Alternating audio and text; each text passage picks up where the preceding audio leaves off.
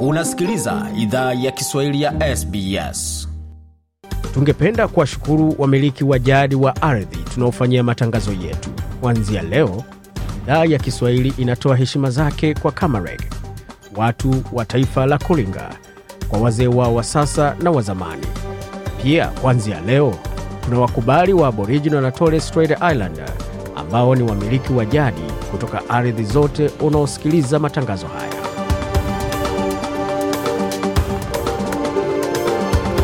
Jambo pote ulipo na karibu katika makala ya idhaa Kiswahili ya SBS. Uko na migode migerano, tukuletea makala haya kutoka studio zetu za SBS na mtandaoni ananambao ni sbs.com.au kwa Kiswahili. Hapo mengi ambayo tumeandalia, lakini kwa sasa tupate kionjo kwanza cha kile ambacho kipo tukianza kupitia mazungumzo ambayo tumefanya na Daktari Fidel Masengo ambaye ni mwanasheria, ni askofu na vilevile vile pia ni mshauri wa maswala ya mahusiano, maswala ya ardhi na sheria zata za umiliki wa biashara. Lakini katika mazungumzo hayo tulizungumza swala zima la migogoro katika familia, sema nini kinachangia ama kinasababisha pia katika migogoro ya familia. Watu wana karakta tofauti, wana changamoto tofauti, na hata nchi ambazo wanaishi. Kuna nchi ni rahisi watu waishi pamoja, na kuna nchi jingine utakutana uh, policies na laws kwa nchi zinawasaidia watu kugawanyika. Hapo mchungaji Masengo akizungumza kuhusu baadhi ya vitu vinavyochangia kwa watu kuwa na sintofahamu, na hapo baadaye tutazungumzia swala zima la tamasha la mziki kule Melbourne ambalo litakuwa linahusiana na swala zima la Waafrika Waafrika wanaoishi jijini Melbourne. Je, ni nini ambacho kitahusika katika tamasha hiyo? Ni siku za kusherekea Waafrika, utamaduni wa Kiafrika, mziki, mm. chakula, nguo. So tunataka kila mtu atoke nje akuja tu tusherekee pamoja. Bikatinda hapo Katinda Ndola akizungumza nasi, mmoja wa waanzilishi pamoja na mmoja waandalizi wa tamasha hilo la mziki wa Afrika ambalo litakuwa katika eneo la Federation Square jijini Melbourne kuanzia Ijumaa hii hadi Jumapili, ambapo kutakuwa na mziki wa kila aina. Pia kutakuwa na maswala ya mitindo, vyakula vya kila aina vya Kiafrika na kutakuwa na hafla kubwa sana na ya kufana mno. Lakini kwa sasa tupate muktasari wa habari, kisha tuendelea mengine mengi ambayo tumeandalia kutoka studio zetu.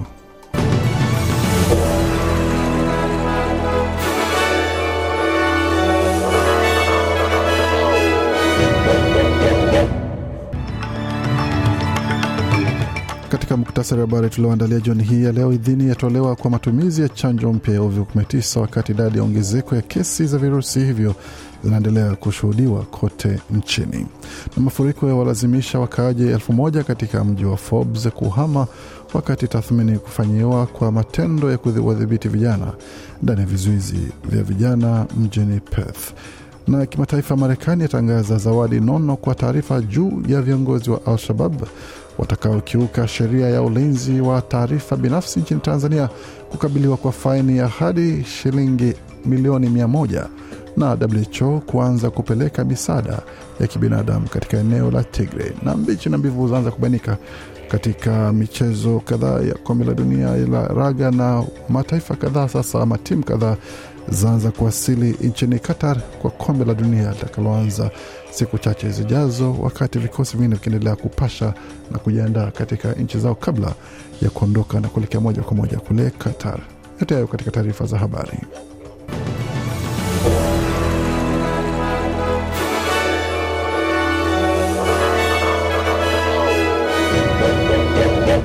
Wasikiza idhaa Kiswahili ya SBS ukiwa na migode migerano, na hii ni taarifa kamili ya habari tulioandalia kutoka studio zetu za SBS Radio. Chanjo mpya ya uviko 19 inayotoa kinga dhidi ya aina mbili ya virusi hivyo imepewa idhini kwa matumizi nchini Australia, wakati idadi ya kesi za virusi hivyo zinaendelea kuongezeka kote nchini. Atagi ni kundi la kiufundi linalotoa ushauri kuhusu chanjo nchini Australia. Kundi hilo limesema kuwa chanjo ya bivalent ya kampuni ya Pfizer iliyotumiwa dhidi ya aina ya kwanza ya virusi pamoja na Omicron zitatolewa kwa chanjo, kama chanjo za jeki. Waaustralia wenye miaka 18 na zaidi wanaweza pokea chanjo hiyo kuanzia tarehe 12 Disemba. Waziri wa afya Mark Butler amesema kwamba ni muhimu kwa Waaustralia kuendelea kupata chanjo zao za jeki kwa wakati, kwa sababu There are 5.5 million Australians still Anasema kuna idadi ya Waustralia milioni 5.5 ambao bado wanastahiki kupokea dozi ya tatu ambao bado hawajaichukua, na katika kesi nyingi, miezi mingi imepita tangu wastahiki kupokea dozi yao ya tatu, na Atagi imesisitiza umuhimu wa kupata dozi hiyo ya tatu, haswa wakati idadi ya kesi za maambukizi zinaanza kuongezeka tena. Tukiendelea katika taarifa zingine ambazo tumeandalia hususan katika suala zima la mafuriko jimboni New South Wales, takriban idadi ya watu elfu moja wanaoishi katika mji wa Forbes jimboni New South Wales wameambiwa waondoke mjini humo kwa sababu ya matarajio ya mafuriko makubwa, na eneo lote la katikati magharibi limewekwa katika tahadhari ya juu. Takriban vikosi mia moja vya jeshi la ulinzi wametumwa mjini humo kusaidia katika operesheni za uokoaji. Msaada pia umepelekwa mjini humo kutoka New Zealand ambako watu 12 wa kujitolea wanawasili mjini humo pamoja na ndege 14 za uokoaji na zingine nne ambazo zitasaidia katika maswala ya vifaa na usafiri. Kiongozi wa jimbo la New South Wales Dominic Perrottet ameonyesha huruma yake kwa waathiriwa wa mafuriko na kuwakumbusha kwamba wakaaji wa maeneo husika kwamba wafanye tahadhari na wasiendeshe magari katika maji ya mafuriko. We do expect uh, Bwana anasema kwamba tunatarajia wakati mgumu katika siku zijazo. Nataka sema mawazo yetu yako kwa kila mtu katika eneo la katikati magharibi. Tutasambaza kila rasilimali inayowezekana kuhakikisha uko salama katika wakati huu, ila tunakusaidia kurejea katika hali ya kawaida haraka iwezekanavyo. Tunajua kuna maumivu mengi, ila tumepitia changamoto hizi katika siku za nyuma na tutapita changamoto hizi tena, alisema Bwana Perote. Tukiendelea katika taarifa zingine ambazo tumeandalia, hususan katika jimbo la magharibi Australia, ambapo kiongozi wa jimbo hilo ametetea matendo ya kituo cha kizuizi cha vijana mjini Perth licha ya ushahidi ambao umeibuka kuhusu vizuizi vyenye madhara vinavyotumiwa dhidi ya watoto. Video iliyoonyeshwa kwenye makala ya Four Corners ya runinga ABC jana Jumatatu ilionyesha kijana akihudumiwa kikatili kwa kutumia mbinu ya kukunja ambayo ingesababisha kuzimia au hata kifo. Kiongozi wa jimbo hilo Mark McGowan amesema kwamba matumizi ya mbinu hatari za kuzuia yatafanyiwa tathmini kwa sababu Our youth custodial officers, the people who have to deal with people in moments of crisis or when Anasema maafisa wetu wa ulinzi wa vijana ni watu ambao lazima washughulikie watu ambao wako katika nyakati ngumu au wakati wanafanya matendo ya vurugu, wanasaliweza zuia watu. Inahusu mitindo wanayotumia, na nimewaomba nimeomba wafanye tathmini ya mitindo hiyo ya na waone kama kuna hatua zingine ambazo zinaweza tumiwa.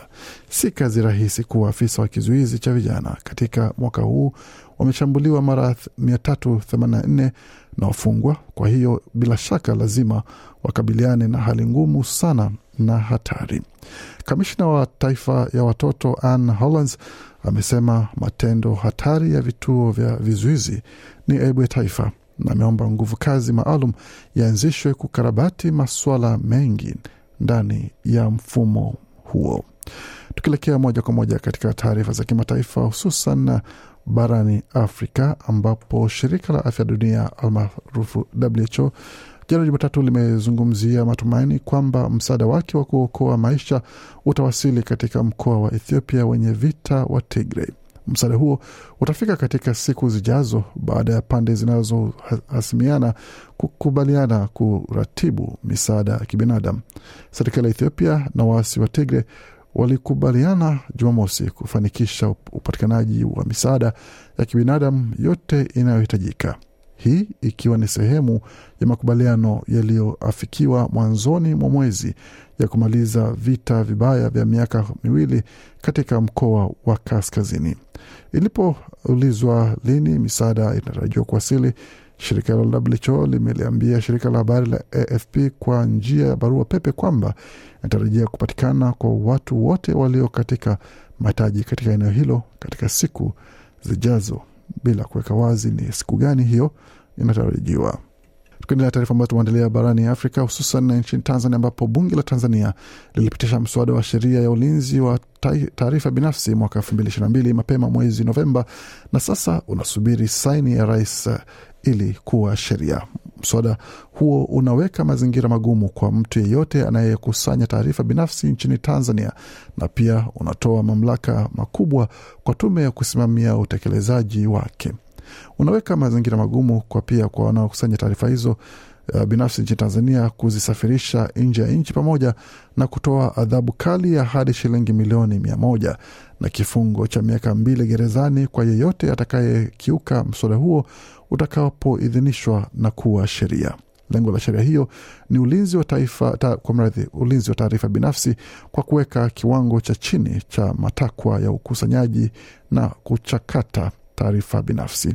Mswada pia unatoa fursa ya kuanzisha tume ambayo kazi yake itakuwa ni kulinda taarifa binafsi na kuimarisha ulinzi wa taarifa hizo.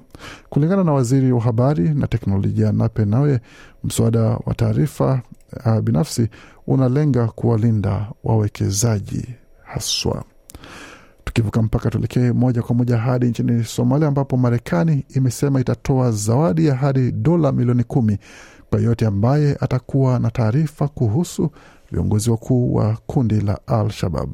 Wizara ya mambo ya nje ya Marekani imeeleza kuwa kwa mara ya kwanza itatoa donge nono kwa mtu yeyote atakayetoa taarifa itakayowezesha kusaidia kutatiza mifumo ya kifedha ya kundi la Al Shabab lenye mafungamano na Al Qaida.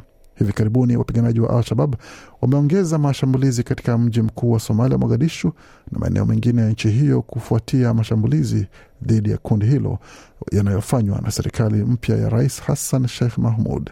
Marekani imetangaza zawadi nono ya hadi dola milioni kumi kila mmoja kwa taarifa zozote juu ya maficho ya kiongozi wa Al-Shabab Ahmed Dirie, naibu wake Mahad Karate na Jehada Mustafa raia wa Marekani anayesemekana kuwa na majukumu mbalimbali mbali katika kundi hilo. Wizara ya mambo ya nje ya Marekani inamhusisha pia Dhirie na shambulio la mwaka elfu mbili ishirini katika kambi ya jeshi nchini Kenya lililomuua mwanajeshi mmoja wa Marekani pamoja na wakandarasi wawili. Awali Marekani ilitoa zawadi ya hadi dola milioni sita kwa yote mwenye taarifa kuhusu Dirie ambaye pia anajulikana kama Abu, Abu, Abu Ubaida. Bye. Waendelea kuisikia idhaa Kiswahili ya SBS ukiwa na migode migerani, tukuelekea moja kwa sasa katika suala zima la michezo, tukianzia katika mchezo wa NRL ambapo timu ya Australia wanawake almaarufu Jillaroos imejipa nafasi kuingia katika fainali ya kombe la dunia la mchezo wa raga baada ya kuicharaza Papua Guinea katika mechi ambayo ilikuwa ni ya kichapo cha kihistoria, mechi hiyo ikiisha kwa alama themanini na mbili kwa sufuri themanini na mbili mtungi hapo sha kwamba ilikuwa ni siku ndefu sana kwa wachezaji wa Papua Nigini. Akizungumza na waandishi wa habari, mmoja wa wachezaji ambao alifunga try hizo zake mara tatu ambaye ni Emma Tonegato alikuwa na kueleza wale ambao exciting. Um, we knew we had a job to do today and we kind of have been focusing on this one before looking to the next Anasema inafurahisha sana, tulikuwa na kazi ya kufanya hii leo na tumeifanya kwa malengo na shabaha kubwa sana, na tutatazamia kinachojiri hapo baadaye. Ndio, bila shaka ilikuwa ni mchezo mzuri sana, na na furaha sana, na furaha sana kuweza kuonyesha kwamba tulicheza kwa umaarifa pamoja na kwa ukubwa sana katika mechi hii. Australia sasa itacheza na mshindi atakayekuwa mshindi wa mechi ya nusu fainali nyingine ambayo itakuwa ni kati ya wenyeji Uingereza ambao watakichapa dhidi ya New Zealand katika uwanja wa Old Trafford Jumapili alfajiri ya kwa masaa ya mashariki ya Australia. Tukielekea katika taarifa zingine za mchezo hususan katika soka, mchezaji wa zamani wa mpira wa miguu na nyota wa taifa ya Australia pamoja na Everton Tim Cahill amejiunga na katika kambi ya timu ya taifa ya Socceroos kuweza kuzungumza pamoja na kuweza kushuhudia maandalizi yao katika kombe la dunia ambalo litaanza tarehe ishirini na moja mwezi huu. Wachezaji ambao wanaendelea kuwasili polepole nchini Qatar wanajumuisha washambuliaji kama Micho Duke pamoja na wengine ambao wamefika. Duke alisema kwamba bwana Cahill ni kiongozi ambaye hahitaji kazi nyingi sana kuonyesha uongozi wake na ni mtu ambaye anapenda kupokea ushauri wake, na alikuwa nayo kuongezea kusema kuhusu bwana Cahill. He's awesome to be able to actually work with, you know, greatest goal scorer for Australia national team. anasema ni mtu mzuri wa kuweza kufanya kazi naye na ni mtu mzuri kabisa ambaye pia ni mchezaji mshambuliaji bora zaidi katika historia ya timu ya taifa ya Australia. Kwa mimi kama mchezaji ambaye ni mshambuliaji, kuweza kupata ushauri kutoka kwake na ni, ni, ni vizuri sana na inasaidia katika maandalizi yangu, na ni moja ya yale ushauri ambao unaweza pokea moja kwa moja kutoka kwa mtu kama huyu yasiokuwa na thamani ambayo inaweza ikaelezeka. Bila shaka nimepokea yoyo ushauri wote na naendelea kujaribu kujifunza ninavyoweza kutoka kwake katika muda mfupi ambao ninao na kuweza kuisha kwamba inanifaidi na inafaidi pia timu ya taifa. Australia itaingia dimbani dhidi ya Ufaransa eh, Jumatano ijayo ambayo itakuwa tarehe ishirini tatu Novemba katika mechi ambayo bila shaka inatazamiwa na wengi hapa nchini Australia na hata kimataifa. Tukisalia katika soka, nyota wa Ureno na Manchester United Cristiano Ronaldo amesema klabu yake ya Manchester United ilimsaliti kwa kujaribu kumfukuza ama kumfurusha kutoka katika kandarasi yake. Akizungumza na mwandishi wa habari Piers Morgan kupitia runinga Talk TV, alikuwa na kusema kuhusu heshima ambayo amepoteza kwa mwalimu wake Eric Ten Hag. They're trying to force you out. Yes, not only the coach, but the other two or three guys there around. Pia Smogan hapa namuuliza, je, wanajaribu kukuondoa katika klabu? Anasema ndio, si mwalimu peke yake, bali wengine ndani ya klabu pia wanajaribu kunifurusha, na bila shaka naweza kasema kwamba watu hawataki kusikiza, lakini ningependa watu wajaribu kusikiza ukweli ambao nitatoa. Ni kitu ambacho nasema si mimi tu, ni kwa mwaka mzima, lakini hata msimu uliopita hali ilikuwa hivyo. Cristiano Ronaldo hapo katika mazungumzo yaliyofanya na PS Morgan, mwandishi wa habari kutoka Uingereza. Ronaldo alijiunga na United kutoka Juventus kwa mara ya pili baada ya kuhudumu katika klabu hiyo kuanzia mwaka elfu mbili na tatu ambapo alipata ushindi, alishinda mataji manane katika klabu hiyo mwaka elfu mbili ishirini tatu hadi mwaka elfu mbili ishirini na tisa kabla ya kuhamia Real Madrid ambapo alihudumu kwa miaka kadhaa, karibu miaka tisa pale. Ten amesema kwamba Ronaldo alikataa kuwa kuingia uwanjani walipocheza dhidi ya Tottenham na baadaye akaondoka katika uwanja kabisa bila hata kuangalia nyuma katika mechi hiyo ambayo iliwacha wengi mdomo wazi. Na katika makala ya jaa tunaweza kuzungumza mengi zaidi kuhusu michezo, lakini kwa sasa tupate pumziko kidogo na kujua mengi zaidi katika masuala ya fedha.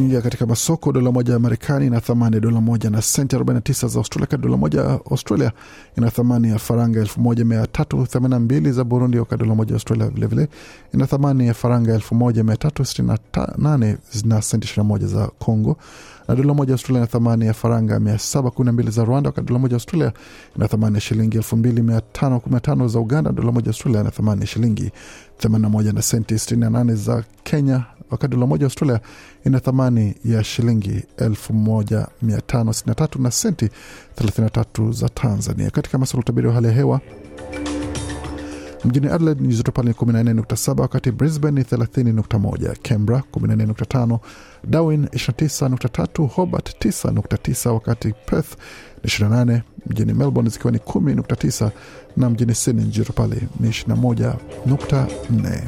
Kufika hapo na mwisho taarifa habari ambayo tumeandalia, lakini nasi makala mengine manakuja kutoka studio zetu kutoka muda usio mrefu, na yote ambao unazopata kwenye tovuti yetu sbs.com.au mkwaju Swahili.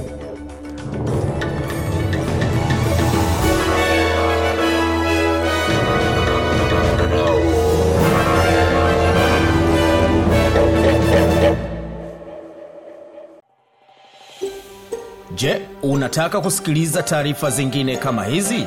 Sikiliza zilizorekodiwa kwenye Apple, Google, Spotify au popote pale unapozipata.